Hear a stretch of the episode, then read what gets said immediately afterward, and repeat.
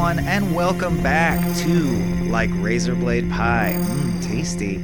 I'm your host, Michael Swaim, and this is a bite sized book club where we dive into the short speculative fiction of my favorite author, Harlan Ellison.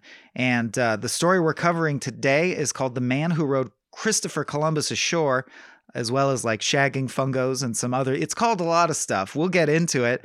Uh, and I have a great guest and pal who I'm very excited to uh, bring into the conversation in a little bit. But right before we do that, I wanted to read you some lines from the introduction of the collection that this story is in, which is called Slippage, because I think they will really. Uh, make for an excellent framing of the discussion to come. So, uh, oh, and furthermore, I, I just want to say I've been very much wanting to prove to you guys why Harlan Ellison is my favorite author. And I've actually, by chance, picked some stories where he writes in a fairly straightforward manner. But this introduction, because mm, he wrote Slippage near the end of his life, it's like peak Ellison. So this is what Ellison writes like. Uh, and I just wanted to share it with you because it delights me at a textural level. Ellison says in the intro to Slippage, and he's describing an earthquake here so uh, I think that's all the info you need. The unimaginative say it sounds like a train coming toward you. Bullshit. Nothing like a train. I used to ride the freights like a bindle stiff when I was a kid. Trains have a decent sound to them, a good sound. Tough, but a willing to accommodate you. This damned thruster had absolutely nothing in common with a train. Then there are those whose best analogy is it was a deep rumbling noise. Your ass. A deep rumbling noise is what you get out of your stomach when you've had too many baby backs and hot links. A cranky bear makes a deep rumbling noise. The radiator, the water pipes trying to carry the load. Krusty the clown makes a deep rumbling noise. I'll tell you precisely what that mother sounded like. Ever see one of those Japanese samurai movies featuring the masterless Ronin who travels around with his baby son in a wooden cart that rolls on big wooden wheels? The Lone Wolf and Cub films, what they call the Baby Cart series? Okay, then. Are you familiar with Corduroy Roads? Uh, which, if you are, you immediately get the analogy. He goes on to describe experiencing an earthquake where uh, he was injured badly and had to recover in the hospital for some times. And a little later on in the introduction, he says, The English playwright David Hare has said, the most dementing of all modern sins is the inability to distinguish excellence from success.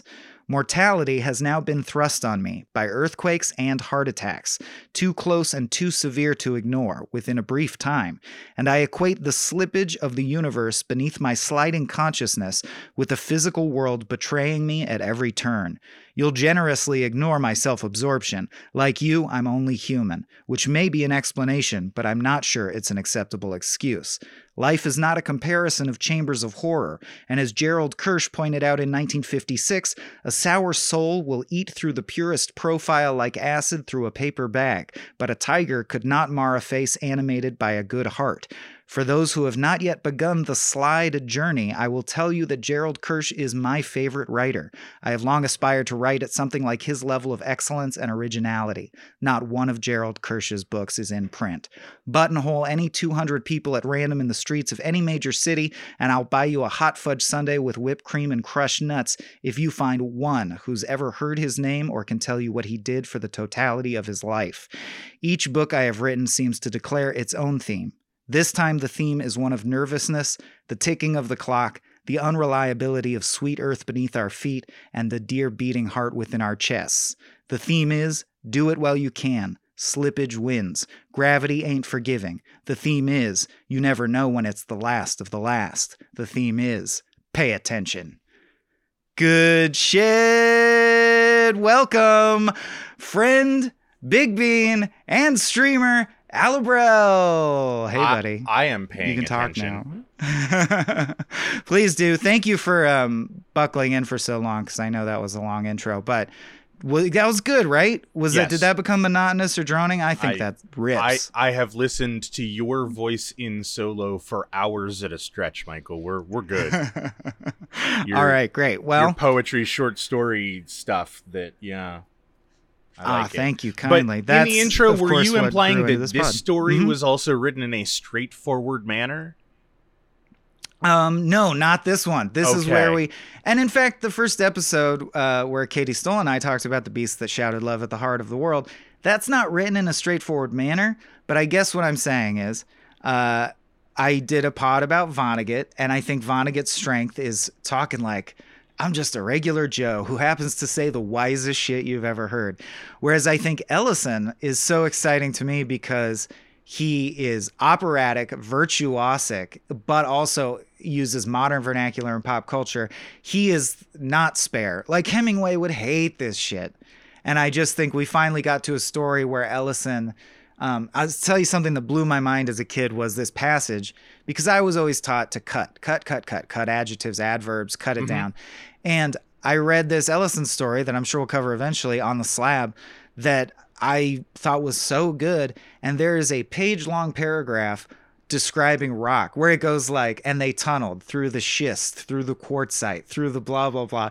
And I was like, you can't do that. You can't. and it's just blew my mind. So, um, yes, this story is decidedly not straightforward. Uh, I hope some of you out there read along.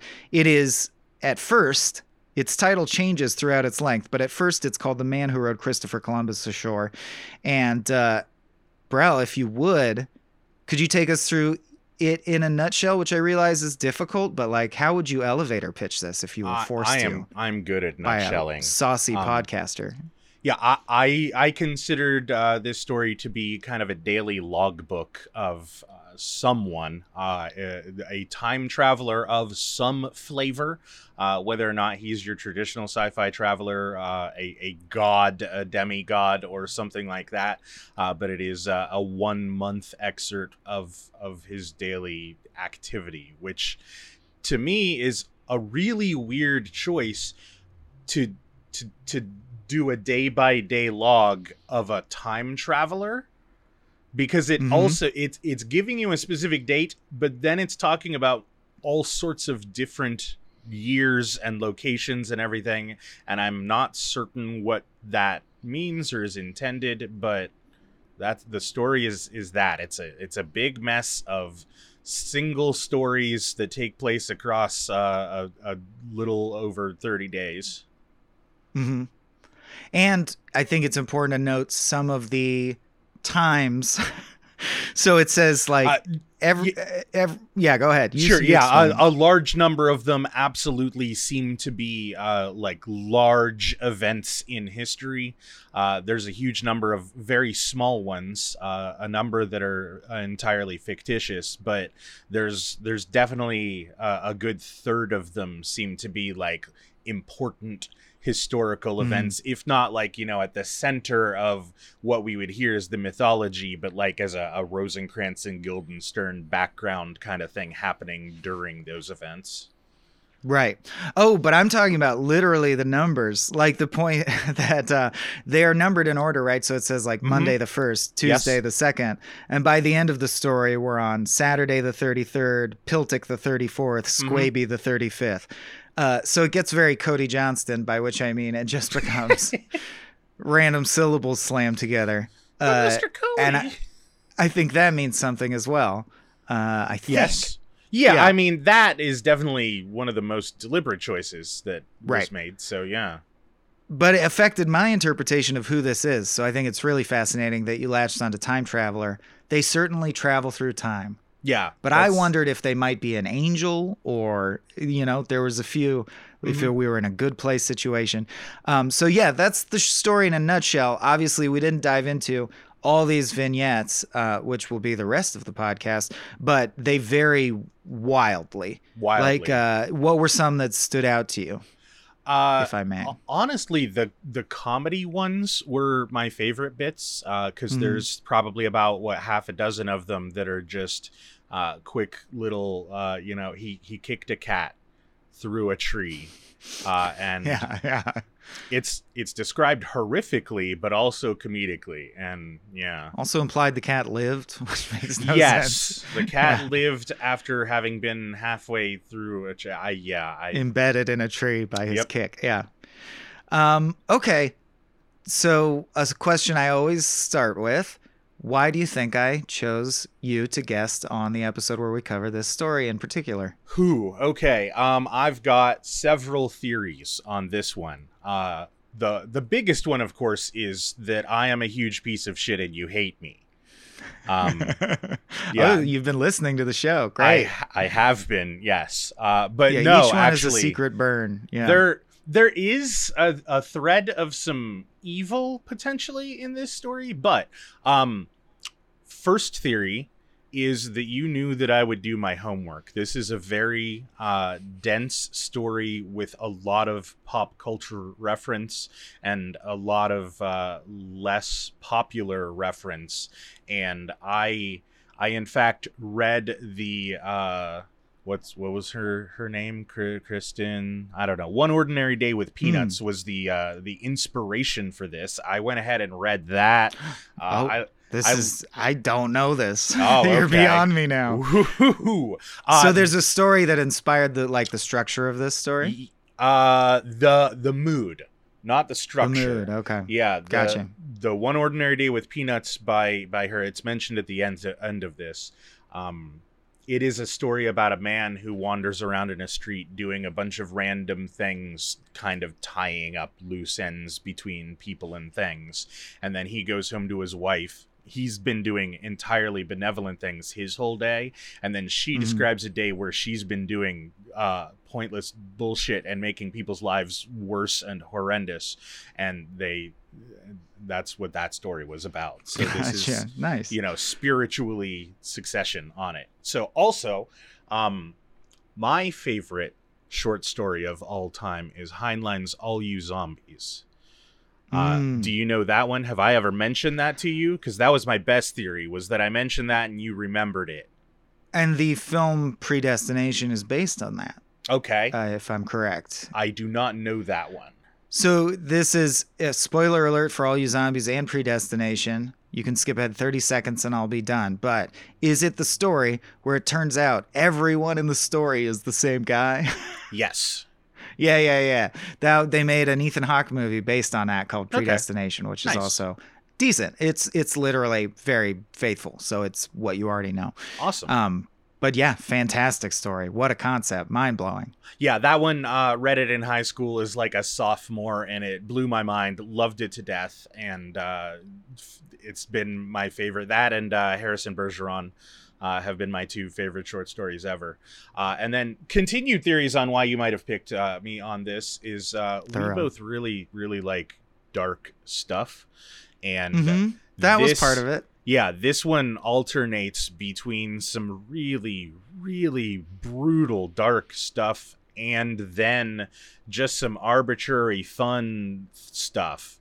Um, I'm also yeah. a hard left anarchist, and this definitely has a huge thread of anti-authoritarianism. It's got politics in there. Yeah, yeah, yeah. yeah. So I, I, I feel like it's probably a milieu of all of that kind of put into a pot together and and sifted out. Absolutely. Uh, but I would also add, I think at the top of the list with a bullet is I know you to be an observer of human nature who sometimes feels uh, not like you have had difficulty right in some cases or in some passages of your life um, getting out there and having a vibrant social life and mixing it up in the real world. Is that fair to say? That is more than fair to say yeah yes. i don't mean that as a slight at all. Oh, i just yeah, mean no. that we've bonded over that. And uh, i super appreciate your openness. People of course might remember you from our tales from the pit episode. So i do feel like i have sort of a special emotional level intimate bond with anyone who's been on that show uh, and been willing to sort of share that space with space with me. So uh, bouncing off of that i just feel very much like this is someone who is a, an outsider talking about looking at the world and humanity from a position of being able to judge it in their way quote unquote objectively like it does seem like because there's reference to some metaphysical bureaucracy, right? That yeah. this agent is running afoul of and at the end of the story they're told that they've been fucking too much stuff up and they get reassigned cosmically and mm-hmm. we never understand the details of that but i just thought man i you immediately came to mind when i thought, uh, well, ultimately we had a conversation, and as soon as I was like, oh, it's going to be Brel, I thought of this story because to me, this is Ellison at the end of his life giving us really frank uh, explications of like, okay, I'm gonna die soon. This is the position he's writing this book from, uh, as we hear in the intro what is important that I can leave you with that might actually matter? Because when you're going to die soon, you realize how much stuff is bullshit. And uh, I feel like you're someone who is not going to die soon, but um, already sees through bullshit in a strong way that many don't and is willing to discuss it frankly. Um, so I want to dig into like the really dark stuff. For example, what do you think he meant? And this is uh forgive me, but this is a tangent question, not on sure. the list. What did you think, or what did you get out of the fact that at one point this character Levendis, uh, whose name also changes throughout the thing, uh, there's two back-to-back vignettes. One where they witness a violent race-based hate crime, mm-hmm. uh, and just watch and eat popcorn. I think, and then immediately after that, there's another one where there's a violent race based hate crime, and he intercedes and beats the Nazis to death with a re- rebar. and uh, I, if I can find it quickly, well, I'll just say, like the way it's written, it's brutal as fuck. It's yeah. like he dismantles uh, these people's. That bodies. would be on the 16th and 17th. Oh, thank you. Yeah. So, what did you? What's the point of that? Why not intercede and intercede? Why put those vignettes back to back? Why include something so shocking twice?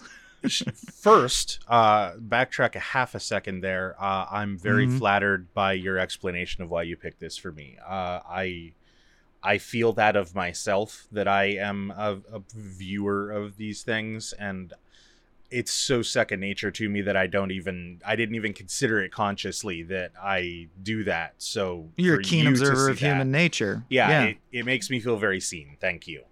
Um, My pleasure. As intended. but yeah, watching Nazis and then killing Nazis. Um, I there's a lot of different things that could be said, but I I feel like uh, our main character here, Levendis, is he, he's also learning through his process and I feel like uh, that is the shortest version of what we supposedly learned during World War II. In that, if you let Nazis do their thing, uh, it will bring nothing but pain and suffering and horror into the world. And there's only one answer to that sort of violence, and that's removing it as uh, horrifically as you can so that it doesn't come back. And I would say that the first one is him either soaking in the the fullness of that hate so that he can properly act on it on the next day or it's him seeing it and then reflecting on it in the uh, in betweens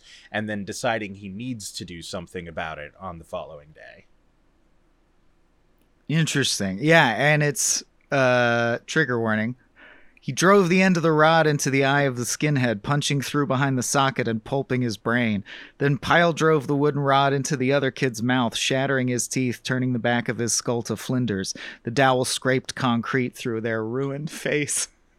Jesus yeah, Christ. um, that's really interesting because for me, I got and I do think this has to do with the state of America right now. Mm-hmm. I was I've been feeling fatalistic and nihilistic, and I was wondering if it wasn't, um, you know, someone's committing a horrible hate crime. You could do nothing. That's bad. You could violently demolish them. That's also bad because he makes it seem unpalatable, at least. And I was like, oh, so there's nothing you can do. There just will always be hate and violence. Uh, I actually like your interpretation a lot better, which is like, no, no, no, no. Levendis saw a hate crime and was like, I'm gonna go kill some Nazis. Yeah, like that's I do like that interpretation well, a lot. It's if, simpler. If you're taking the idea that he's an angel, perhaps, because uh, mm-hmm. that's certainly one interpretation you could easily read from this story.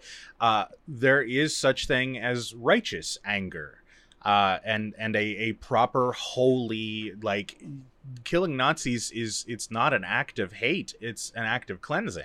He mentioned one ordinary day with peanuts. He drives around in a van blasting through the PA that everyone should read that. Yes. Yeah, there's also an Andy Rooney esque element to this, which I hate to say because I do think it cheapens the story, uh, and I hope people have already read it. But I think some of it is his him uh, doing a little vignette that's just like this is my political opinion disguised as a vignette, um, like the driving around in a bus telling everyone to read Shirley Jackson's One Ordinary Day with Peanuts. It's like Oh, okay. Well, that's just you putting in your favorite short story and suggesting mm-hmm. the reader. Man, I love that you then went and read that. You actually took like Harlan would be so pleased. I did yeah. not, um, I, but I will. Well, I like Shirley Jackson. I mean, I'm I'm that asshole that will watch a movie just because it's referenced so many times, so that I can get the reference as Have purely as possible. Yeah, yeah. Uh, okay, so looking at clues of sort of like what could this person's job or role or function be. Mm-hmm. Speaking of Heinlein, have you read The Unpleasant Profession of Jonathan Hoag? Uh, it doesn't sound familiar. Ah, that's a Heinlein where uh, it's this person's job to trigger the apocalypse, but it's not violent. It's like their job to go around unwinding and painting things out of reality. Okay. And uh, it's like almost it's a road movie about the people he meets as he winds the world down, and okay. it's very Spe- interesting. Speaking of fascists, mm-hmm. yeah, yeah, I, right, right. Mm, love, yeah, love, that's true. love the art. Uh, that's why you will never hear me do a yeah Lovecraft or Heinlein podcast. Yeah. but uh, I was wondering what you think about the clue in the name. So we find out that Levendis is a Greek word meaning to be full of the joy of living. Uh, and we also find out that they this entity changes their name to Sertsa, which is the Russian word for spirit. Uh, after Levendis is denied, like they're like, you can't be Levendis. Yeah. And they're like, fine, my new name is Sertsa. Uh, and then also, as I noted with great delight several times, this story starts with the phrase, This is a story called The Man Who Rowed Christopher Columbus Ashore. Then a little later, it says, This is a story titled The Route of Odysseus. Then a little later, it says, This is a story titled Daffodils That Entertain. This is a story titled At Least One Good a Day. At least one good deed a day every day. And then it ends with This has been a story titled Shagging Fungos. I had to look that one up. I don't know what a fungo. Uh, okay, it's look, a God, it's a baseball reference. Uh, a fungo oh, okay. is uh, it's a I forget what exactly where in the bleachers it's landing, but it's it's a ball that goes into the crowd. See, so that's I mean, if each of them is sort of a encapsulation of humanity in a single phrase, shagging fungos actually tells me a lot. At least one good deed a day every single day reminds me of Vonnegut saying there's only one rule I know of you've got to be kind. Um, so I don't know. What did you get out of those? I could see them as like encapsulations of, you know, like if I, you had like humanity's epitaphs, maybe. Yeah, I this literally was the one part that was completely opaque to me. I had no idea how to read them. In fact, the first time I read it, uh, I did not know that they were intentionally there. I thought they might have been an artifact of the magazine scan that I was reading, uh, to the no. point where I looked up the story in Slippage, uh, which uh, is available on the Internet Archive to borrow for free if uh, you mm-hmm. would like to mm-hmm. read further for further on uh, on that whole thing. But yeah, it was also reproduced there, so I knew it was part of it, and I I don't know what to make of them. It, it's very obvious. They're they're highlighted very boldly. They they clearly mean something, but I I had nothing on those. Okay. Yeah, that's I mean, that's I'd be interested to hear in the comments what people got from those. I definitely the closest I can come is humanity's epitaphs or like a log line for humanity. Um, just because I do get, I think that we're observing humanity from the outside here and trying to guess at whether it's worth it. I mean, that's the vibe I get is like, or this person's trying this entity seems to be trying to make things better slash sometimes just amuse themselves You know, Because, uh, as Rel mentioned, there's these comedy moments too where they're like, "I'm just gonna sow chaos every once in a while, like a fun degree of chaos," uh, like which is a theme that Ellison absolutely loved. Of course, we'll eventually cover "Repent, Harlequin," said the Ticktockman, which is all about anti-authoritarianism and just like the need for chaos in life and the need for whimsy. You were gonna say something. Yeah, um, you drawing the line between the the names Lavenda Sertza and the changing titles uh, actually gave me a thought on them. Um, Please. because uh, additional research, uh, I looked up those words, and uh, Sertza is uh, it is Russian for heart, which is similar to spirit, but Ah. not the same word. And Levendis, they define as one who is full of the pleasure of living. Uh, it is actually defined as a good-looking, bold, brave young man. Uh, so uh, I think that they might actually be a commentary on the the subjective and arbitrary nature of everything, especially life. and language too. Yeah. Yeah. Interesting. Wow, it never occurred to me that he could just lie and say whatever he wants the word to be. Yeah, sci-fi does that a lot. You gotta look out for it. That's true. Huh. Wow. Okay. Well, I'm to now to the heart of the matter. And I I don't care if you tie this into the story, but I Okay. think this makes sense. I think this springs off the story. Mhm. I think this is what the story's about. This is what I love about Ellison. It's sometimes it's abs- an abstraction. Like you're looking at an abstract painting, and you get what you get. But Mhm. um, this story made me think this thought and write this question. So I'm going to read it. What do you think matters in life or to actual morality? Good intentions, good actions, or good outcomes? Uh, and you can define good however you want, and you can speak to that definition if you'd like first. Sure. Or abs- not. Yeah, Yeah. Um, can you define the word matters? Ooh, uh, if you were, uh, well, first of all, I was gonna skip past this question, but I guess I'll go back then because Okay. it's kind of fun, foundational to this question. Do you think there's, because otherwise it's moot. Do you think it's possible to decide whether someone's more good or more bad? For example, I could look at Mengele and go, I think, well, let's see, your intentions were what I would call bad. You then took bad actions that led to suffering, which I, as a human, and I, I want people to, you know, I fear pain, I fear death, I want genetics to proceed from here. So, like, by my stance as a thinking human animal, you did you did bad because you wanted to do bad, and bad stuff happened. So that's all three categories. So I think I can judge Dr. Mengele and say, yeah, that guy was bad.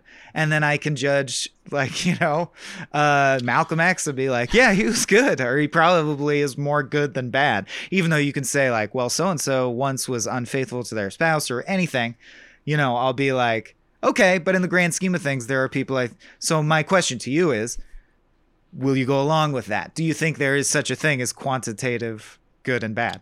Uh, well, that that is a complicated question. Let's let's go through a little bit. Hell yeah, it is. Um, I I feel like I'm hoping that in your audience there are going to be some people who appreciate my takes on these metaphysical questions you're asking because I know most people are going to hate them.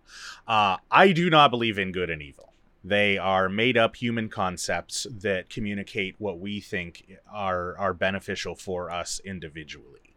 Um, if they existed, if if we're going to take them as a given, yes, I think you can quantify that, uh, but in a practical sense, might not be able to. Uh, but the reality of the situation is, uh, you know, Mengele, from his own perspective, not to defend Nazis or anything, but no, you're not. People Um, get what you're doing. This is a philosophizing. This is a lab. yeah, okay. His goal was to benefit humanity as much as possible. He was doing Great. research. And Abe, can we get a clean cut of that? Let's just get a clean cut of that that I can use against Brow. Yeah, yeah. No, make sorry, sure to isolate that out so it's easy to, to clip. Mengele, his goal was to benefit humanity as much as possible. Uh, but yeah, the- Mengele's goal from his own perspective was that he was going to benefit humanity as much as possible. He was taking these bestial people that physiologically were the same as us and doing experiments. But that he could thought of them as inferior and he was going to improve them. Yeah. Right. And Okay, so let me throw at you. but you said you believe things, right? Like you are an anarchist and you're Mhm. anti certain things. You're anti, you know, intersectional, institutionalized racism and Mhm. oppression based on skin and color, I presume. So, like, how do you determine what, how do you live as if good and evil are something like matter, right? I, for it is indistinguishable in my actions between whether or not I am treating good and evil to exist or not. Uh, but my underlying principle of action is that which benefits me the most. Uh, which I generally interpret as that which benefits society the most, because I'm I was going to say it's, member of it's sort of what benefits me, but also any group I identify with, right? Like we we can conceptualize a collective and think, well, that's good because it benefits my family, my in group, my cohort, whatever. Yeah, and I think very broadly about my in group and cohort. I, I that's why I I really enjoy the ideas of you know socialism, communism, etc. Because it's going to lead to a better situation for everyone. Um, Right. Because if you take that to the hyper individualistic uh, angle, then you end up being a capitalist, and uh, I'm not concerned with just me. I'm concerned with everyone around me. Do you see the uh, separability of intention, action, and outcome? I mean, right? Those things are separable. I mean, and have you read Ender's Game? yes, I have read Ender's Game. It is, Ah. in fact, probably the most impactful novel of my childhood. I remember it's one of my clearest childhood memories is reading the end of Ender's Game. I remember where I was. I like I was in the back seat of my dad's car. I remember the specific car, what we were doing, because I stopped and had to go, Dad. like you don't under. I- It's the first time I understood the separability of intention and outcome. Right. Mhm. This story where Peter Wiggin, this fucking monster, uh, ends up being this hugely stabilizing force for the galaxy that then spares so many billions of living entities suffering. Whereas Ender Wiggin, through no fault of his own, is Hitler. so, Yeah. like, what are you going to do? Mhm. Um, and I think this story kind of gets at the same thing. So that brings us back to the question, but I feel like we've already derived an answer now is uh, what matters most good intention, action, or outcome. And you would say, what is matter or what is it to matter, right? Right. Yeah. Um, so you but- dis- so invalidate the question, which I think is a valid response. Yeah, but uh, if if you want me to play along, um, outcome is the only real thing out of those three. Intention and and good action; those are both made up concepts. I think that we can get a lot more people to agree. Uh, outcome is definitely measurable. Intention is a completely internal item, and Mengele had good intention. Uh, but, but intention but outcome is derived from intention so is that which is in the mind and therefore not real does it not matter i, I think I- things that are in your mind still matter they affect outcome they they do absolutely. Uh, they are all interrelated, and it's a bit of a sticky wicket. It is. That's what Yeah, i really obviously that's the real answer. These things are just fun to think about but we can't answer them. Yeah. um, so uh, i'll move us along to uh, uh, the next question which i think is super appropriate.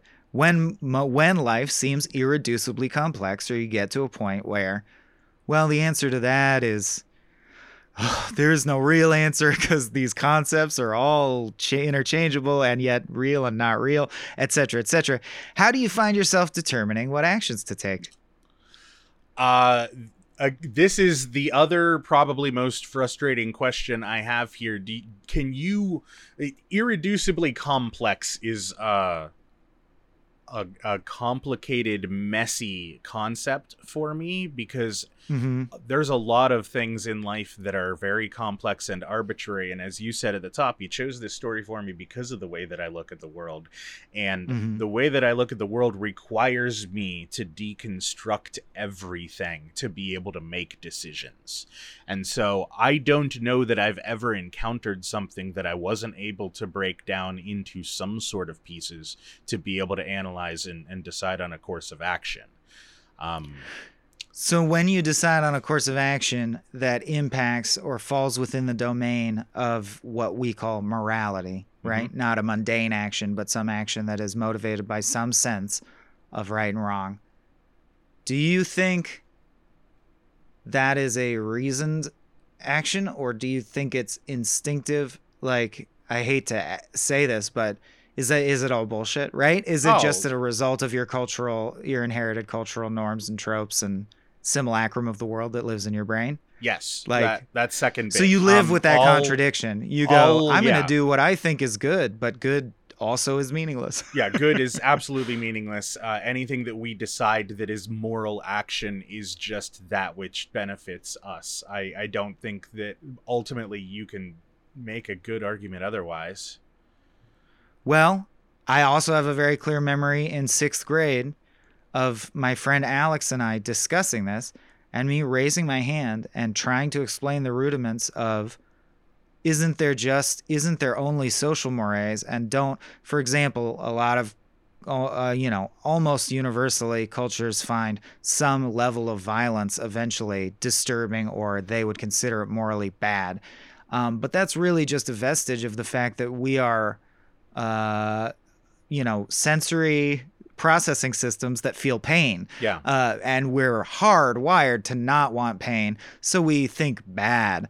But even pain, right? Even like, you know, ripping someone's chest open with a claw hammer is not inherently bad in of itself in a sense because there is no underlying point to existence so Yeah. nothing is like bad um, and i said this to my like sixth grade class and started trying to explain how because i had just learned that in sparta they like groomed young boys and had sex with, and i remember how hard the teacher shut us down and was like, "We are not discussing that. This is not class for. We're learning fucking basic trigonometry, you little piece. You know, like I didn't sign up for this. Um, but man, that question's fascinated me ever since. yeah. And Um, and the follow up question of why do I try to be good then? Yeah. Um bringing it back one level as well. Like Mhm. cosmically, like we're meaningless, right? But even your claim that uh, all societies eventually find a level of violence that they find uh, abhorrent, I, I would argue that that's not true. It's entirely from perspectives. Uh, we, as the American experiment, have committed the most horrible, violent atrocities that any any body has ever done. The the nuclear attacks mm. on Japan are Among other things. Yeah, inarguably right. the worst instantaneous actions that anyone has ever taken and Yeah. yet most Americans still make arguments for that having been good action. Yeah, you're totally right. So like it's weird which so which means I mean and this is grim but true in comparative culture like history of the earth like I think of rape as the ultimate wrong thing and yet there is Mhm. such a thing as rape as a weapon of war that's accept oh it's okay in this context. So everything is contextual to such a degree. Man, you're right. Even in the present, man, you just made me self-reflect in a big way because I'm like Uh-oh. I always put it in a box, right? I'm like, right, like how in Sparta, and you're like, motherfucker, now. Yeah. Like we just, you know, the cops murder people all the time. We just shot all those kids in Uvalde, like now. Um, so yeah, yeah, yeah. Yeah. What is Well, good? See, If you can take anything away from this episode, terrorist actions like Uvalde, people are become really ungovernable. they're Chaos able reigns. very much to push that away and say that was uh, a, a radical actor but Oh, I think I was a hero. Or I'm the school shooter. I think I was a hero, right? right, I mean, that's he thinks that but everybody else is like thing. he's a horrible villain but right. For us to think that we are the heroes and yet we nuked a civilian population it, that is a completely discordant thought and that anybody can hold both of those in their mind at once is is baffling to me Yeah. Well, this is what I mean by irreducibly complex. But Yeah. not technically, because you're right. Anything can be reduced. You got me there. Uh, hey, do you believe in free will? Uh, kind of. Okay. Uh, I th- this is one that I go over when it comes up in my streams all the time. I I believe that everything is 100% completely predetermined. If we were able to take an outside perspective and quantify every ounce of energy and matter, we would be able to predict with 100% certainty everything that was going to occur. However, and does quantum waveform theory and string theory make you doubt that at all, or do you still firmly No. believe that? I, No? I Okay. still firmly believe that, but I I thought also quantum know- implied some element of chance to the universe. it does can't be. Mm-hmm. imply that and i'm certain that quantum physicists etc would argue uh, that this point but from Mhm. a functional level we will never be able to observe all of it and quantify all of it and so what is happening is indistinguishable from free will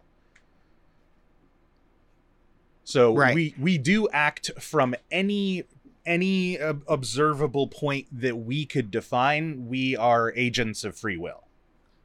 and which might even be an allusion to the fact that we move through time. Who knows if, right? Like time may have already unspooled or be a Mhm. thing that you could be a fifth dimensional being and look at time and say that's done, or everything that's done is always Right. done. Um, yeah. Hmm. Interesting. Yeah, I, I watch Uh, enough sci-fi that that one is I I roll that one around quite point. a bit. Yeah. Yeah. So where do you stand on? Do you find that people act as mostly from an emotional space, or I, f- I wonder. So I used to think there's been a shift where I was like, well, cavemen probably act more from an emotional space and then less from a reasoning space, and today we probably act more from a reasoning space, even if the reason is delusion. It's probably built on like um, the mental artifice. You know what? I, does that make sense? Meaning That was going to be my imagine that- answer to your question actually. okay. Is- oh, is that it, it is- can be built on delusion? Yeah, it's it's mostly built. It, it's I, I think that uh, objective science, you know, sociology and that sort of stuff. I realize it's a soft science, but we've shown that people largely act on emotion uh, in almost all matters, regardless of how much they say that they have reasoned through And what's occurring. All that we've improved at is creating rational artifices that convince us that the emotion was valid. That's what we've gotten better at. Yeah. I, I would say that we are getting closer and closer to acting on reason. I think that we do sometimes act on reason, whereas we didn't really have reason before. And since its invention, we have used it as a tool, but mostly as a tool to excuse our emotion. Whew. Yeah. So we're eh, man, we're just doomed. Yeah. Uh, but it's still fun to read short stories. Well, you Yeah. got, well you can. So uh, before we get into my favorite segment, final question: Mhm. If you could sidestep, which is what they call traveling through time and space in this, um, and hey, you have all the powers that Levendis seemingly has. What do you think is the most hilarious thing you could do, or what would you do? um i really struggled with the because you you warned me ahead you were going to be asking that one and i Yeah. man i just I, I struggled so much to to come up with useful answers to this one but um i uh, i've always been fascinated by some of the the real little mysteries and funninesses of the universe um, are you familiar with the Max Headroom incident? I'm familiar with the show and the character Max Headroom, but what's the incident? Uh, the the incident is uh, I think it was a Chicago television station was hijacked for like 20 seconds once back in the, the Oh, late yeah. 80s, and I have heard of this. Right. And there was this guy that was dressed up in a Max Headroom mask and he said some anti corporate things and there was like a spanking involved and it's completely unsolved. Nobody knows who this hacker was, uh, what their intentions were, etc. Uh, that sort of thing. um, the the super deep borehole in Russia, the the deepest hole we've ever created as humanity, uh, Mhm. out of which out, some say they they hear the screams of hell.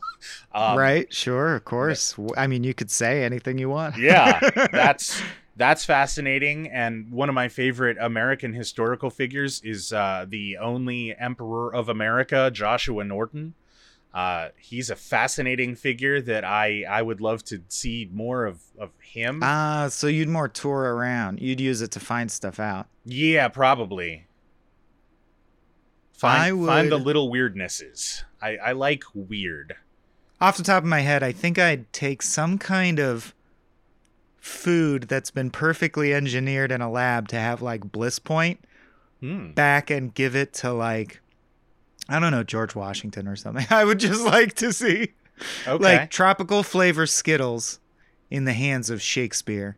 interesting Yeah, suck on that, motherfucker. I- what do you think of that shit?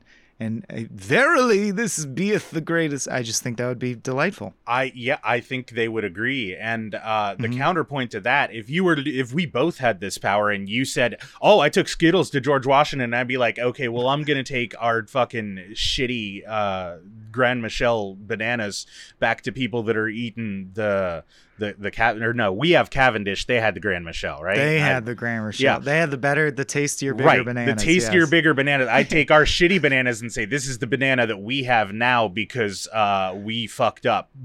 You Can have it way better that- than us."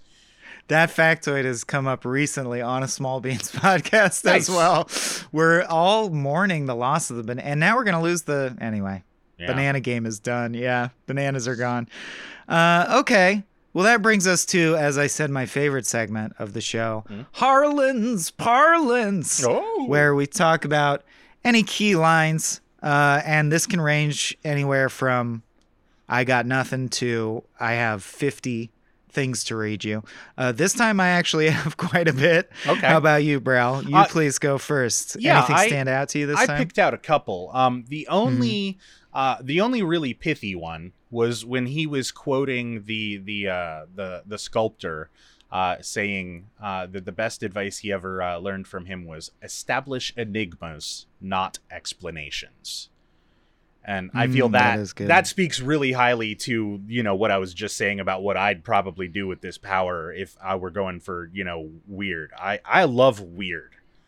Uh, I am yeah. I'm that jerk that will give you uh, a mystery scenario and not give you the answer until you've tried really hard to solve it on your own. Hmm. And you're starting a D&D uh, stream. I Great. am, yeah. Well, not D and D. That Much personal frustration. personal bugaboo. It is a tabletop role playing game. D and D is a specific system. Ugh. yeah. It's not a band-aid. It's a, an adhesive bandage strip. Uh, okay, fair. Yeah. Uh, were there others before? Uh, yeah, I there were others Tumblr? uh, that were more like passages. Um, Yeah. Let's see here. Uh, second story. I only noted the. Be- I didn't copy the whole things down because they're like two Mhm. and three sentences. So let me find this one. Uh, do, do, do, do, do. Yeah, is uh, this guy? Uh, this story I found to be a little uh, self-aggrandizing. It's the one where he's talking to the psychologist very early in the story Mhm. uh, talking about uh, his mouth disappearing. And oh yeah. yeah, I read that as an obvious allusion to I have no mouth, obviously. And Mhm. uh, at the very end of that, he says uh, the patient who has insisted that his mouth is disappearing, and the psychiatrist can see the guy's mouth. And he's leaving in a huff, saying, It's a good thing I can read lips, he said, placing the hat on his head because I certainly don't need to pay your sort of exorbitant fees to be ridiculed. And he moved to the office door and opened it to leave, pausing for only a moment to readjust his Homburg, which had slipped down due to the absence of ears on his head. Which is just He ain't got no ears. yeah, it's it's a vaudevillian level joke wrapped in a delayed punchline uh, and I, I like i said i really appreciate a lot of the humor in this one Yeah. Uh, and there is a fair bit of humor, and I think it's some of Ellison's strongest because I will say there's other stories where he comes off as Andy Rooney, cranky old man, which uh, maybe we'll cover someday because that's also interesting. But I want to start with his heavy hitters and the stuff that I really, really get a lot of joy out of. Um, okay, I've got one if that's all right. Yeah, alternate, It's- sure. Yeah, this is the opposite, and I think it's a good example of between that thing we just read and this. You're like, okay, this Mhm. story has contrast. I get it. Um, in this, he has. Oh, we forgot to say when he's in these. It's almost like quantum leap. Like he's able to take on roles and forms. So when he's in these vignettes, he can be whatever he wants. So he's a social worker in this vignette. Ooh, Uh, that one was and he goes- dark. yeah, it's pretty dark. Uh, he goes upstairs and he hears screams and he opens the door and saw the most beautiful young black woman he had ever seen tearing the rats off her baby. He left the check on the kitchen table. He did not have an affair with her. He did not see her fall from the apartment window six stories into a courtyard and never knew if she came back from the grave to escape the rats that gnawed at her cheap wooden casket. He never loved her and so was not there when she became when what she became flowed back up through the walls of the tenement to absorb him and meld with him and become one with him as he lay sleeping penitently on the filthy floor of the topmost apartment. He left the check, and none of that happened. That is so powerful to me Yeah. for a passage about events that didn't happen. Like, it, even in the fakery of the short story, he's saying, that none of that happened. I'm like, oh my god. The uh, it reminds me of my favorite Llewyn Davis shot, the wasted potential of passing the exit on the freeway. Uh, that he knows his estranged son lives off that exit, and he just passes it. Oh, and you're like, oh, I I read Uh, this passage yeah. very differently from you. oh, go for it. Yeah. Uh, again, to the uh, the nature of of lies. Uh, to me, that was the reality he presented to everyone else. The reason that we're going through all of that detail and insisting that it didn't happen is because it did. Oh, Yeah. she did die and become a ghost and meld with him, and in that vignette. Wow. Well, that mean, might be more allegory, but the whole Yeah. he slept with her and she committed suicide and he wasn't supposed to do any of that. I didn't do that. right, right, right. Yeah. Interesting. Then it's almost like an inner light thing, because that would be one of the only vignettes where Levendis lives a whole life, or it's implied. You know, Inner Light, the episode where Picard like lives a life in Oh. a day. The only episode in Next Generation that does not have uh, data in it. Oh, really? Yes. I didn't know that. That's yeah. great. Picard and Data Uh, are the two main characters, and that's the only one Data doesn't show up in. I wonder if there's a Simpsons with no Bart. I bet there is. I mean, there's been so many that it must have happened uh, by now. Anyway, that's not what we're talking about. Although I did mention Krusty the Clown earlier. True. Um, any more quotes? Uh, yeah, I, I considered that one, but I, I Mhm. struck it because it was such a long passage that you had Yeah. to read the whole thing, and I was like, that seems like it's not the assignment. Um, I really liked uh, on this one. Do do do do do. Uh, he's talking about having placed the ark uh, on a uh, a Mm. mountain in Kurdistan, and I, I was raised uh, in a religious family, and so the the passage that mimics biblicality here, he made sure to place them two by two, every beast after his kind, and all the cattle after their kind, and every creeping thing that creepeth upon the earth after his kind, and every fowl after his kind, and every bird of every sort, two by two. Also, the bones of pairs of griffins, unicorns, stegosaurs, tengus, dragons, orthodontists, and the carbon datable 50,000 year old bones of a relief pitcher for the Boston Red Sox. Um, Yeah, To, to so me, Ellison. that one is that one reads so very Douglas Adams. Yeah, It they have crossover. Two yeah, of my favorite authors. It's a sure. it's a nonsense in a very very specific way. Yeah. That's what I mean is Ellison's signature thing is no, not spare. True, like Hemingway said, spare and true, and Heming and Ellison says true, but not spare.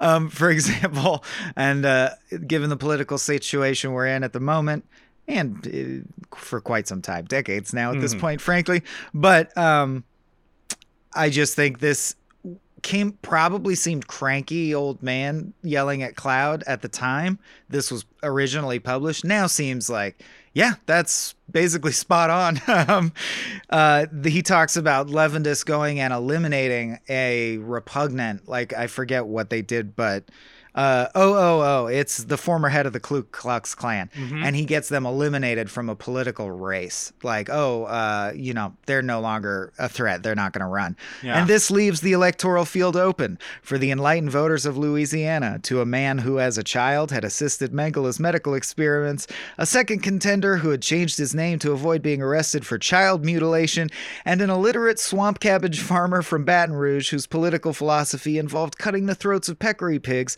and thrusting one's face into the boiling blood of the corpses. Waste not, want not. yeah. Woo! A lot of repetition in the whole story too, because that's the second instance of of saying "waste not, want not." Yes. Yeah. uh, which Vonnegut and Ellison very much both have in common. They liked picking catchphrases and were doing them multiple times in the story. If you're familiar with my short stories, I have been guilty of that as well. It's not a bad maneuver. Speechwriters do it. It has impact because we're go. stupid. We like chanting repetitive things.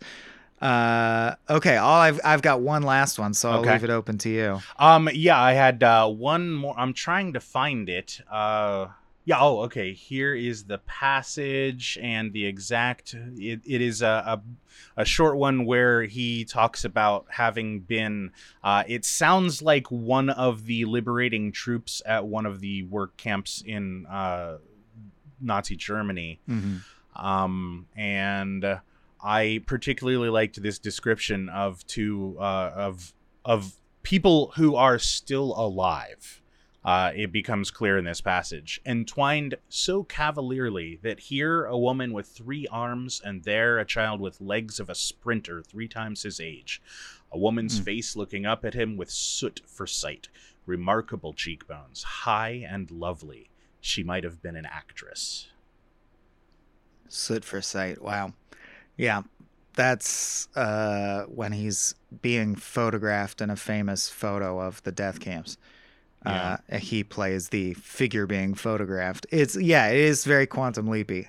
Levendis is like in which actually okay, I got two more because I can't not mention Okay. uh, and this isn't a quote so much as a my favorite vignette sequence, which is there's a vignette where he gives penicillin, a penicillin injection to a sex worker in like 1800s London, so that instead of dying due to Jack the Ripper or something uh, uh, like that, uh, uh, or of syphilis. She her syphilis is cured. He gives her money. She lives in an abandoned house, has children, and like her grandchild grows up to be a hero that saves billions of lives. And then later, there's a vignette where he rows Christopher Columbus ashore, the titular action, and they all order pizza, and the man who had done the rowing made sure that venereal disease was quickly spread so that centuries later he could give a beautiful young woman an inoculation in her left buttocks. So, in other words, he's responsible for the genocide of the Native Americans uh, and also saving, presumably, a roughly equal number of lives later by curing the venereal disease that he implanted. And I think that's a very, like Ellison does, it's not as pithy or concise as Vonnegut, but it's the same truth that Vonnegut says, which is we don't know good news from bad news because we don't know enough about what's going to Mhm. happen. Um, it's impossible to tell. Like he's trying to help and he fucks everything up. He tries to help and it goes well. You know what I mean? Just that chaos is so poetic to me and very true. Yeah. It's like Herc in the Wire. Uh, okay, and the final thing I want to quote, just so people uh, get a nice wrap up, and if you haven't read the story, understand or can start theorizing about who you think Levendis is. The actual most we get about what is going on, what does this all mean, is the final passage, which reads Levendis. On Squabe the 35th of October, he was advised by the front office that he had been having too rich of a time at the expense of the master parameter, and he was removed from his position. And the unit was closed down, and darkness was penciled in as a mid season replacement. Uh, which, of course, implies that it's. It's very good place to me. It it implies that it's run like a TV network, right? Like reality is a TV network. Yeah. Oh, and Ellison What's- hated what- TV. What, what's that? What's that movie with uh with uh the the dude uh, Defending your life? No, the the he plays a ghost cop. Uh, BPRD? Yes. Okay. Yeah, the Bureau of Human. yeah. Or or RIPD? RIPD. I think it's Oh RIPD. yeah, that one. Yes. BPRD is from Hellboy. I would, yes. There there's a lot of versions of that, but I wanted to pick the stupidest one. yeah, exactly. Yeah. Uh, all right. Unless you're if you're out, that's Harlan's Uh. I- also really really like uh Yes, just go. out of context. The cat was later sold as bookends. Oh yeah, because it got. Sp- but I I was confused because I thought it lived from being split in half. Is it a living Yeah. bookends? It was very confusing. Yeah. anyway, uh, that brings us to my second favorite segment where I make my guests write one liners because I miss writing comedy. I enjoyed my tenure at Cracked and I miss it. So these are three one liners specifically. Uh, I also like the idea that I guarantee no one's ever written jokes on this topic before. Here come six one liners specifically about the Harlan Ellison short story, The Man Who Rowed Christopher Columbus Ashore.